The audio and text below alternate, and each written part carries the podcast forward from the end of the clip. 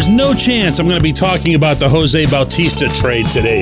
No chance, except that maybe I will. Good morning to you.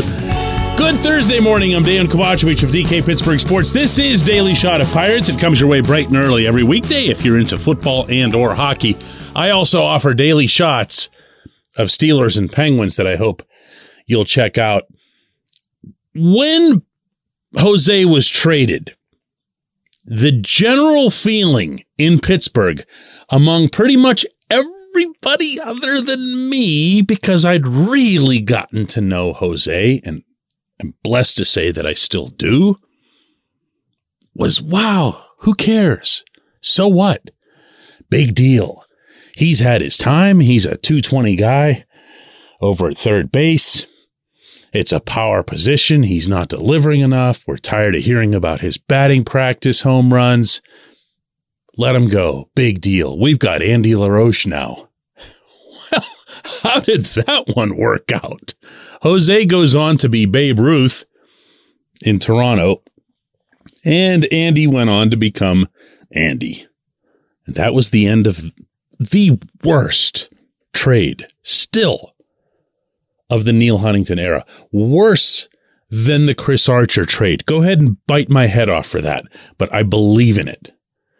The reason I believe in it was that Jose was here. He was under this team's roof.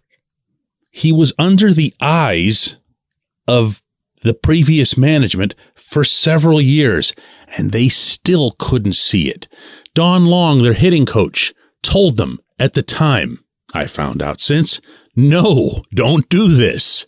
Do not trade Jose. They traded Jose. Players told them what Jose could do. Jason Bay told them. Xavier Nady told them. They didn't listen. They sent him out for a third string catcher named Robinson Diaz, who was out of baseball within a year. That's horrific. And you know what?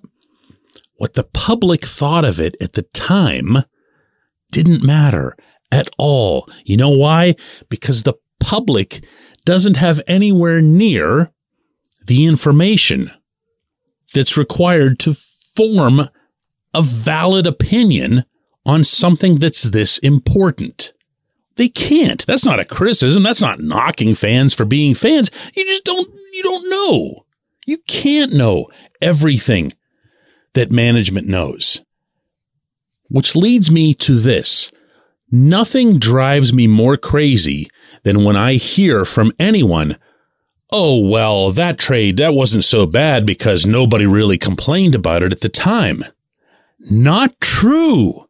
Not true. Fans didn't complain about it. But the people inside the team, the people who knew Jose the best, complained bitterly and vocally about it. Which will lead me in a moment to the trading of Bryce Wilson yesterday. And no, I'm not comparing them. This portion of Daily Shot of Pirates is brought to you by our friends at North Shore Tavern, that's directly across Federal Street from PNC Park. It's home of Steak on a Stone, an eating experience, underscoring the word experience. The steak is brought to you partially cooked on an 800 degree stone, and you do the rest.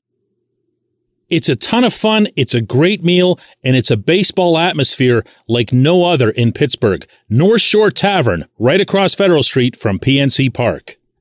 Bryce Wilson was removed from the 40 man roster. He was available to any team via trade. The Pirates traded him to the Brewers inside the division for cash, which tells you how much the Pirates fear Wilson. He's going to be right there inside the Central. And boy, they can only hope that they face that guy several times a year, right? Do we care that Wilson was traded? No, of course not. However, if you rewind the clock a little bit, if you go back through the lineage, you'll see that Wilson and some dude whose name I've already forgotten were acquired for Richard Rodriguez a couple years ago, back when Rich Rod was a thing. Rich Rod was one of the 10 most effective relievers in all of baseball for a pretty good stretch there and had worked his way to the back end of the Pirates' pen. He was dominating at times. So at the time, in the moment that Rich Rod was traded, Ben Cherington was working with one of the hotter commodities in baseball.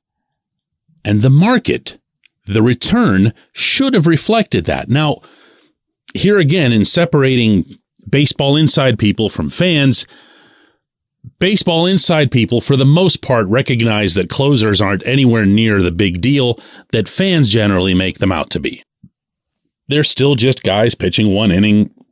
And it's an inning like any other to people inside the game for the most part.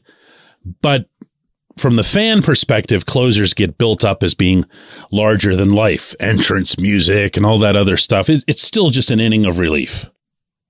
With some, albeit not necessarily a ton of extra pressure. But Richie was traded. Richie went to Atlanta for Bryce Wilson and whoever this other guy is. I'm sorry, I'm not even wasting my time looking it up. He's some 24 year old who's stuck in Greensboro. I did the research before coming on here and now I forgot his name and I really don't care. But it basically means that the Pirates got nothing for Richard Rodriguez. And that's not great. That's not great. When you're in the mode that the Pirates have been in for three years now and you're moving out pretty much every piece of value that you have.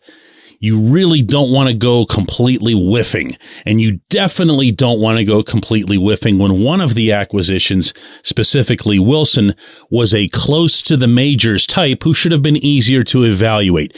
What you wanted to be doing if you were Cherington is to continue piling up higher ceiling assets. This was way more in line with a Huntington trade.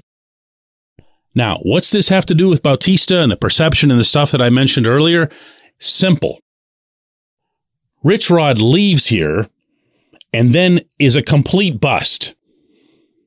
Gets caught cheating, which leads everybody to suspect that the sticky stuff that he was busted for was the reason that he was able to have the exceptional spin rate. And they're probably right about that.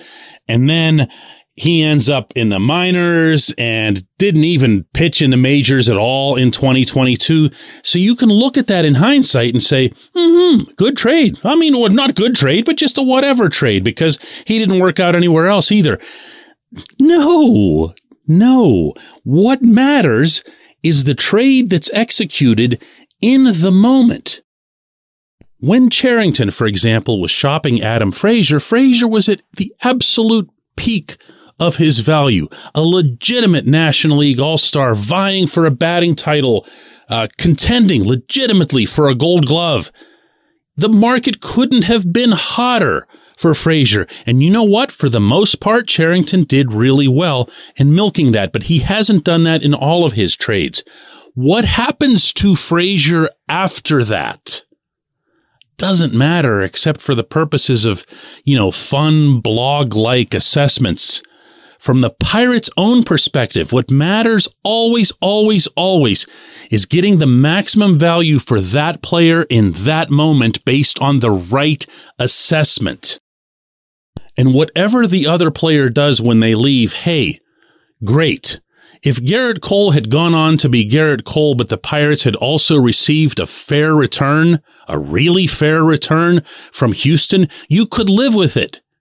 You really could. You can, okay, Gerrit Cole, best pitcher in baseball, great, but look at everything that Pittsburgh got for him. The problem is that Pittsburgh didn't get that for him. It's not what Cole did, it's what the Pirates didn't do. When we come back, J1Q.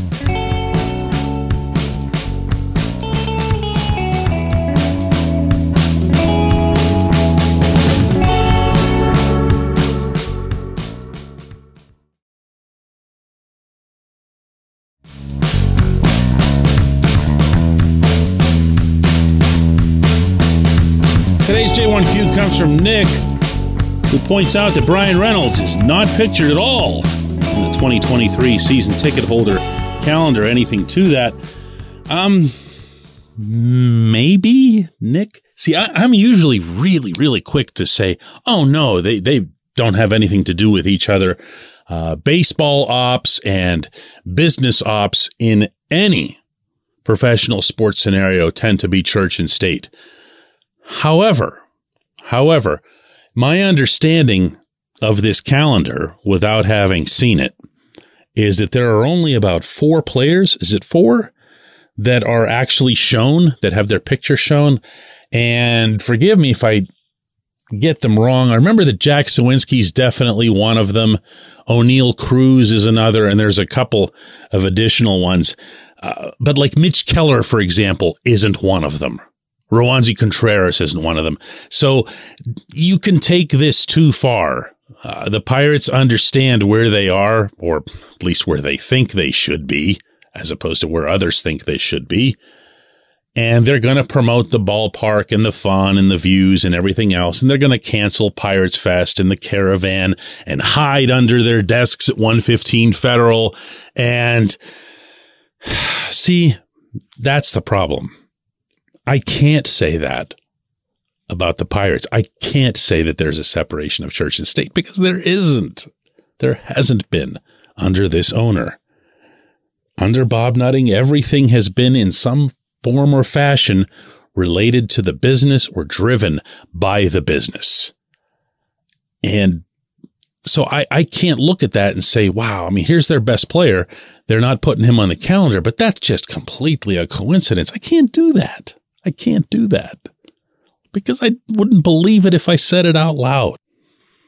And you can do the same thing with the promotional schedule and see who gets a bobblehead and who doesn't. And uh, you know, ultimately, none of this really matters. What what matters is whether or not they can put together a championship level, and I said that with a straight face product on the field at PNC Park someday.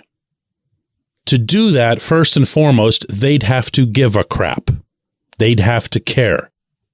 They'd have to feel to themselves, not just nutting, but the people under him as well, that that's the priority not the business component. I don't get that sense. I wanted to get that sense under this new front office. That's why I gave them a chance. But I don't. That's not me changing my colors or coming around or seeing reality at last or whatever. It's not any of that.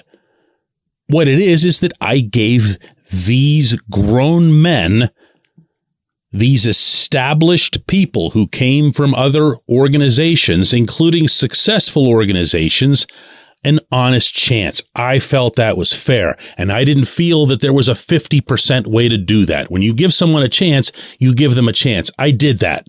I did that. I have been over the past few months bitterly disappointed if that hasn't come across.